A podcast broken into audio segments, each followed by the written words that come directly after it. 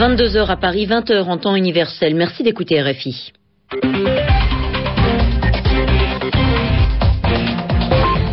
Lucie Monnier-Reyes. Bonsoir et bonsoir à vous, Muriel Pomponne. Bonsoir Lucie, bonsoir à tous. Au sommaire de ce journal en français facile, le sommet des dirigeants arabes au Qatar qui se termine plus tôt que prévu. Il devait terminer mardi midi, mais ce soir, c'est déjà fini. Les chefs d'État des pays arabes ont eu beaucoup de désaccords. À la une de ce lundi 30 mars aussi, une nouvelle attaque terroriste au Pakistan. Attaque contre une école de la police pakistanaise à l'est du pays. 12 personnes sont mortes. Et puis aux États-Unis, Barack Obama annonce un nouveau plan. Un plan d'aide cette fois-ci pour le secteur automobile. Mais le président américain a prévenu tous les emplois ne pourront pas être sauvés. Le journal en français facile. On commence ce journal en français facile avec euh, l'ouverture et la fermeture aujourd'hui du sommet arabe de Doha au Qatar, un sommet qui se termine plus tôt que prévu. Oui, fin des travaux des dirigeants arabes réunis dans la capitale de ce petit pays du Golfe ce soir au lieu de demain à la mi-journée. On ne connaît pas la raison de ce changement de programme, mais l'ouverture du 21e sommet arabe a été marquée par plusieurs événements, à commencer par les critiques de Muammar Kadhafi, le dirigeant libyen s'en est pris au roi Abdallah d'Arabie en l'accusant d'être, je cite, le produit de la Grande-Bretagne et le protégé des États-Unis. Également, plusieurs dirigeants arabes ont décidé de boycotter, de ne pas venir à Doha, comme par exemple le président égyptien Hosni Moubarak qui n'est pas d'accord avec le Qatar sur le dossier palestinien, car Doha a décidé de soutenir le mouvement islamiste palestinien, le Hamas. Mais il y a un sujet sur lequel les dirigeants arabes sont d'accord, Lucie. Ils sont d'accord sur le cas Omar el-Béchir. Le président soudanais est venu au Qatar alors qu'il est sous le coup d'un mandat d'arrêt de la Cour pénale internationale, la CPI.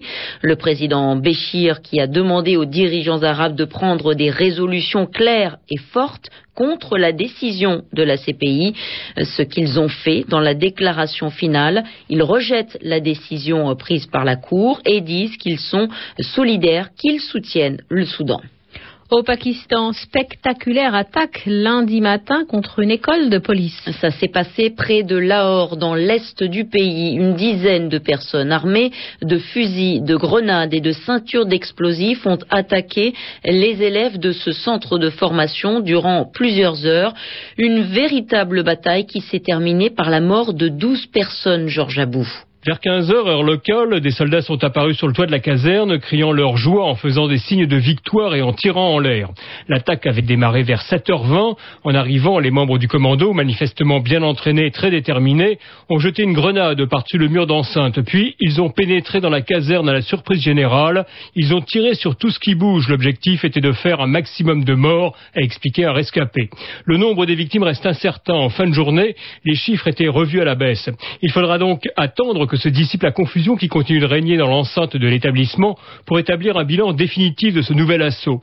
Au cours des longues heures qu'a duré cette crise, les observateurs n'ont pas manqué de relever les similitudes de cette attaque avec la précédente, au cours de laquelle, au début du mois, l'équipe de cricket du Sri Lanka avait été décimée. C'est donc un nouveau symbole fort de l'État pakistanais que les terroristes viennent d'attaquer. Vendredi, lors de son discours sur la nouvelle stratégie régionale américaine, le président Obama s'inquiétait de la situation du Pakistan, craignant que le pays ne soit rongé, disait-il, par un cancer qui risque de le détruire de l'intérieur.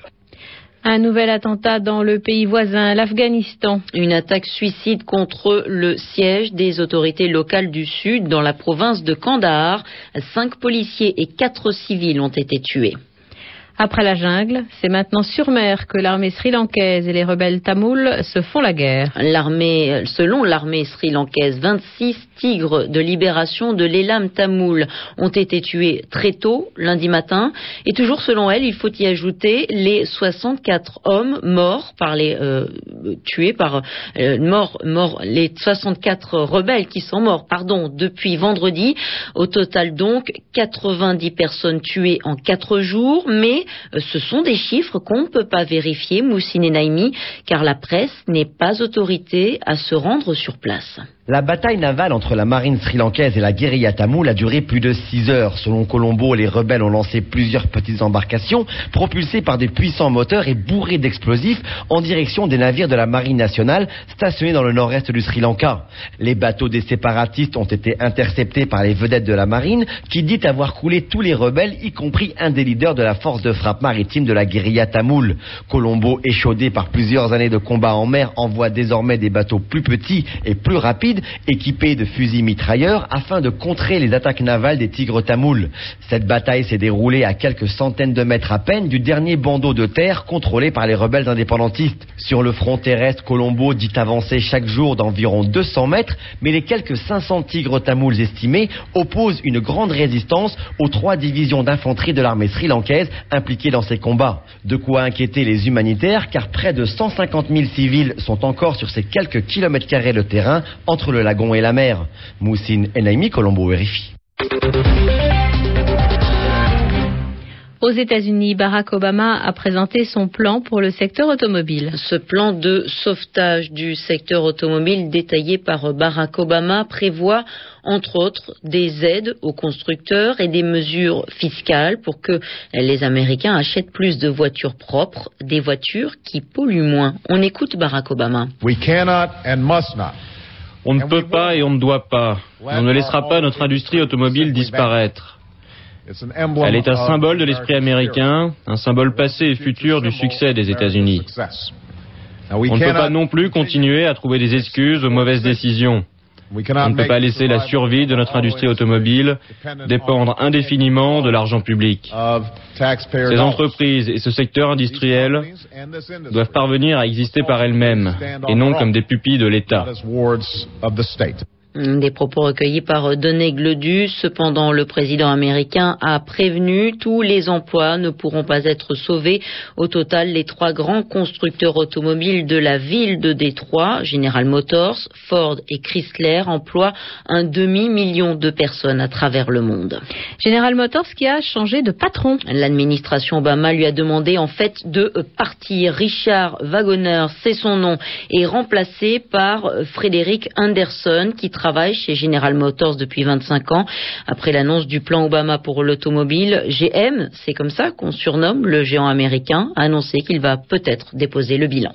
En France aussi, les patrons sont observés de près et menacés par le gouvernement. Les patrons qui ont reçu des aides de l'État, c'est le cas de banques ou de constructeurs automobiles, mais ces dernières semaines, il y a eu des scandales liés au salaire de ces patrons. Certains ont eu des stock options, de l'argent sous forme d'actions en bourse, alors que leur entreprise avait beaucoup de difficultés et parfois même devait supprimer des emplois. Alors pour éviter cela à l'avenir, le Premier ministre François Fillon a présenté aujourd'hui un décret qui fixe des limites, des mesures qui dureront jusqu'à jusqu'en 2010. Les ministres français de l'immigration Éric Besson et de l'éducation nationale Xavier Darcos devaient aujourd'hui inaugurer la médiathèque de la Cité nationale de l'histoire de l'immigration. Une médiathèque, c'est un lieu d'information, de documentation. Elle propose des livres, des journaux, mais aussi des films et des documents radio. Et donc aujourd'hui, les deux ministres devaient l'ouvrir officiellement au public, mais cela n'a pas été possible, Sylvie Coffy. Tout avait pourtant bien commencé alors qu'à l'extérieur de la cité de l'immigration, des manifestants s'étaient rassemblés droit devant le collectif des sans-papiers. Dès le début de la visite de la médiathèque, tout s'est accéléré. Quelques militants, étudiants et intermittents du spectacle ont empêché par leurs cris le discours des officiels. Qui se font expulser, qu'il y a le centre de rétention qui est juste à pas par terre, enfin. Monsieur, on n'a rien fait, donc ne, mettez pas de l'huile sur le feu, on n'a pas tiré par terre. Interrompu par les slogans des manifestants, le président de la cité de l'immigration Jacques Toubon ne peut s'exprimer. Je voudrais simplement Parmi les invités, la mère de la première dame, Marisa Bruni. Ces personnes ont naturellement leurs problèmes importants. Peut-être euh, ils le manifestent mal, mais c'est aussi juste qu'ils le manifestent. Hein. Quelques minutes plus tard, le ministre de l'Immigration s'est finalement exprimé, Éric Besson. Moi, je n'étais pas partisan en plus qu'on les évacue euh, manu militaris, ce qui aurait été assez facile. Je sais très bien ce que ça aurait généré. Donc, dans ce cas-là, il faut accepter les charmes de la démocratie et ne pas s'exprimer.